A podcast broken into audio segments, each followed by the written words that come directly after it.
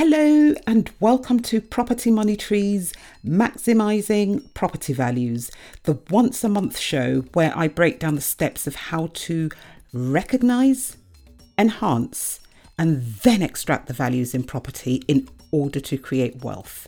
Would you like to find out how you can benefit from the steps of maximizing property values? This is even if you don't own a property yet or have a deposit. If that's a yes, then you're in the right place to find out. My name is Patricia Ogan Faber, and although many know me for my work as a solicitor, on this show you will be getting the benefit of my 30 plus years worth of experience of maximizing property values, experience which has given me a net worth in millions. So, who might benefit from listening to this show? Literally anyone with an interest in creating property wealth. Hello and welcome back. I'm going to be doing something slightly different today because someone's asked me to do this, so I am going to try to do it.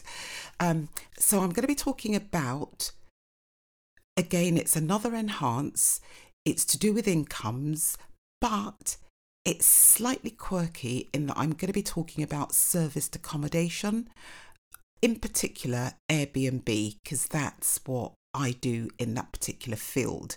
So, what I've been asked to do and what I'm going to try to do is first of all explain the legislation regarding the 90 day limit in London because my Airbnbs are in London.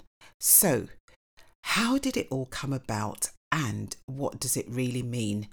Now, in 1973, 1973, the Greater London Council, so that was called the GLC, which has since been abolished, passed legislation to say that if anyone in Greater London used a whole house or a whole flat as temporary sleeping accommodation, so those are the words temporary sleeping accommodation.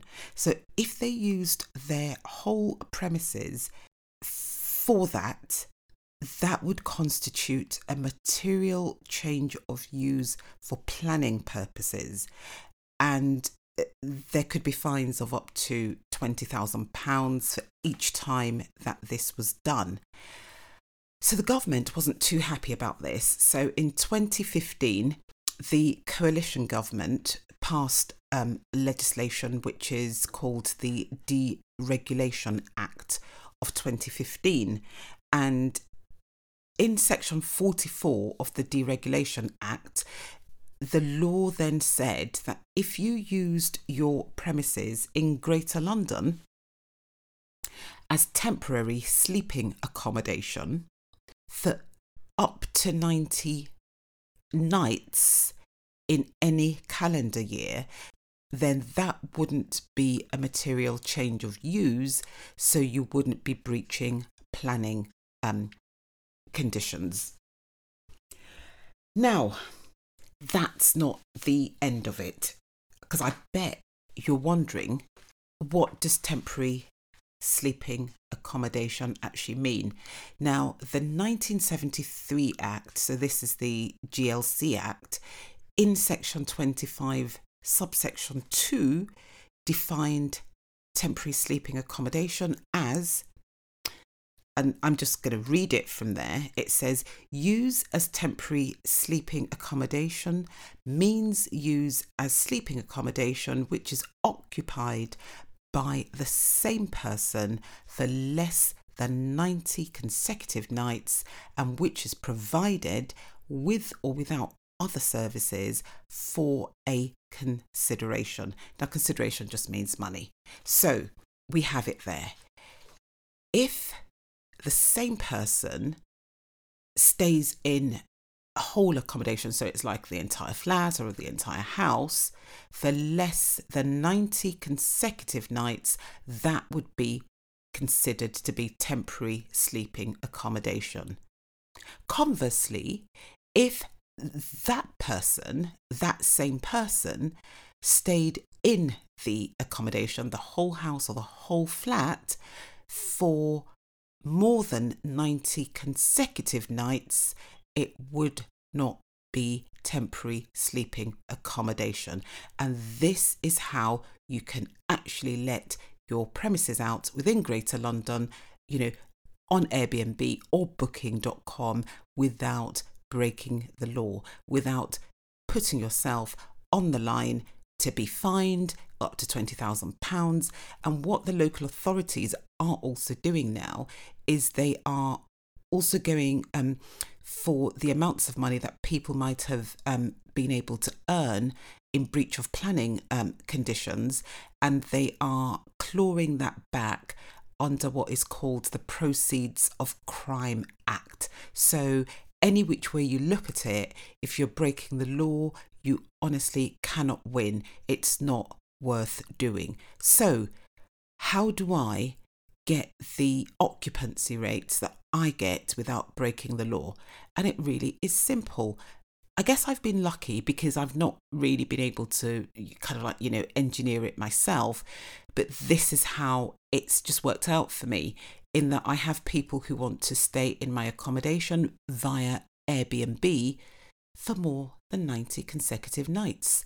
And because they're doing that, that is not considered to be temporary sleeping accommodation. So it doesn't fall within the 90, um, um, 90 nights, and I'm not breaking any laws whatsoever.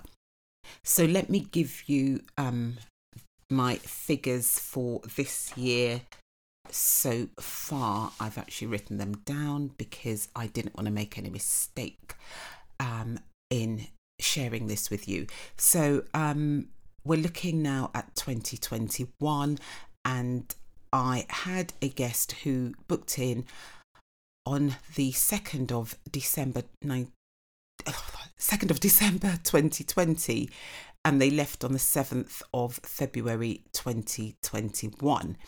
Now, because these are worked out on a calendar year basis, everything that happened in 2020 we can ignore for the purposes of 2021 so we really have to just look at that from the 1st of January 2021 up until the 7th of February 21 and that was a total of 37 nights. I then had another guest in this particular accommodation that I'm using um, as my example, who moved in on the 28th of February 21 and he's going to leave on the 27th of June 21. Now, he's booked in for a total of 119 nights. So, because he is going to be there for more than 90 nights, it's not considered to be temporary sleeping accommodation, so the 90 day rule doesn't apply to it. So, overall, when he moves out on the 27th of June, I would have only still used up 37 out of my 90 day allowance for Greater London, and I will then still be able to use another 53 nights. And that really is how that is done. If he'd not booked in for more than 90 consecutive nights, let's say he'd booked in for 50 nights, then I would have been 50 plus the 37, that would have been 87, and I would have only had a three day limit left for the rest of 2021 unless somebody wanted to book for more than 90 consecutive nights. Right, so now that we've sorted that out, I am going to talk about how you can enhance and how you can actually maximize property values in this particular field um, with Airbnb. So before the pandemic, I had like amazing occupancy um, rates on my uh, two properties. Um, going into 90% really um, for them and that was it was just such a great thing to be doing because these are flats which would normally rent for about 1200 to 1300 in London and I think on average I was getting I think it was roughly about £23,000 for each. Because um, I remember thinking, you know, that's nearly £2,000 per month for, you know, a one bedroom flat in London, in Camberwell. Absolutely amazing. So clearly, as I've said, you know, there is an element of, you know, kind of like luck in being able to get the long term bookings. But this was a luck which I had actually engineered by making sure that I was maximizing what th- those flats could actually offer. So again, you know, similar to everything that I do, you know, made sure that the accommodation was really nice. It was it was bright. It was welcoming. Um, the flat. So, looking at the one that I'm using as an example, I um, refurbished that flat in I think it was 2018 so replaced the kitchen, replaced the bathroom, um, took up the flooring, which the previous tenants had just completely knackered. Did you know replace the radiators just because they were again not very nice looking? They started to rust on the outside, and literally just painted. Um, enhanced the sound and the thermal. Well, I did the thermal for um, EPC because um, whenever I'm doing a refurbishment, I like to try and future proof what I'm doing and upgrade the EPC wherever I can.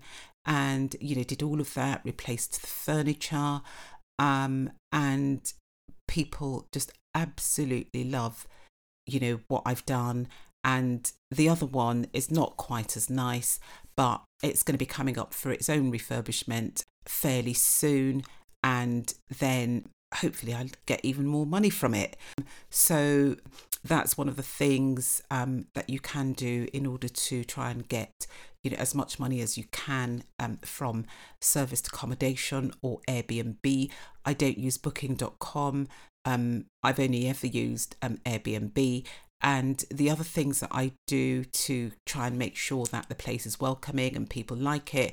And by the way, I'm also a super host and I have an average rating of 4.91 over quite a number of bookings.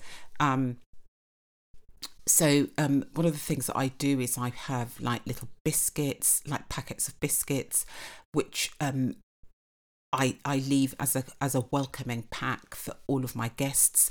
I have like hotel like shampoo type things, so they're like um, single use shampoos, conditioners, um, shower gel, um, body lotion. I have shower caps. I have little sewing kits and um, I also provide, obviously, like anybody else who's in this like arena, uh, I provide like their linen for them. Um, so that's bed sheets and the duvet, uh, duvet covers, the pillowcases, and everything, which um, um, the cleaning of which I farm out. I have that done by um, my dry cleaner and um, their towels as well. That goes to the dry cleaner. He washes them. So it's all done, you know, all the, the kind of like the washing of the linen is done sort of like commercially just to make sure that um, it's safe and it's clean for the people who are going to be occupying the premises. Again, um, I'm looking to um, probably partner up with somebody who is in this field. And what he does is he will take care of your linen and your cleaning for you. And I'm looking to talk to him about maybe taking these on because that would be a really really nice um, part of this thing to um, carve out from what I do and give to somebody else in order to streamline my procedures. And also, I am looking to expand by going uh, down to the coast in Kent. Um, and um, I don't know how that's going to go, but obviously, I've worked up my figures. They seem to be kind of like stacking up really, really nicely. Literally just made an offer um, on a place. Well, actually, made it about two weeks ago, and it's just literally been accepted. Um, so hopefully that will um, go through okay. And I will no doubt be talking about this on another podcast at some point in the future. But so that is the topic for today, which was like serviced accommodation, how you can actually enhance your income through serviced accommodation. And even if you're in London, you don't have to break the law. You can do it within the law if you're lucky. And if you're not, you know, just decide whether or not it's, you know, the, the right thing for you. Because when I went into it, I was actually hoping that I'd get a, a, sort of like three month booking so that that would be outside of the 90 consecutive nights. So that would be three months. And then i knew that i also had my three months which the law allowed me to have. And i thought do you know what? I'm happy with just a 50% occupancy. But so far so good. I've actually had a lot lot lot more than that. Um, so it's been a bonus but it all goes back to how you present your properties. And if you don't try to maximize your property values, you won't be getting the sort of returns that I have just described. But that's just me. Any questions? You know, you know how to contact me. You can DM me, or you can, you know, come up onto a stage where I'm talking on Clubhouse and you know just you know reach out as people have been doing. And also i just want to say thank you so much um, for all the people who've been you know reaching out to me and telling me how useful how helpful they have found these podcasts. It is so encouraging. Thank you so so much. I really appreciate it. And um, yes i hope you continue to enjoy them. Thank you very much. Thank you for joining me today, and I hope that at the very least you have found the talk thought provoking. If you enjoyed the show, please do subscribe. In any event, please do rate and review the episode because it would be great to read your feedback. Thank you very much, and hopefully, see you next month.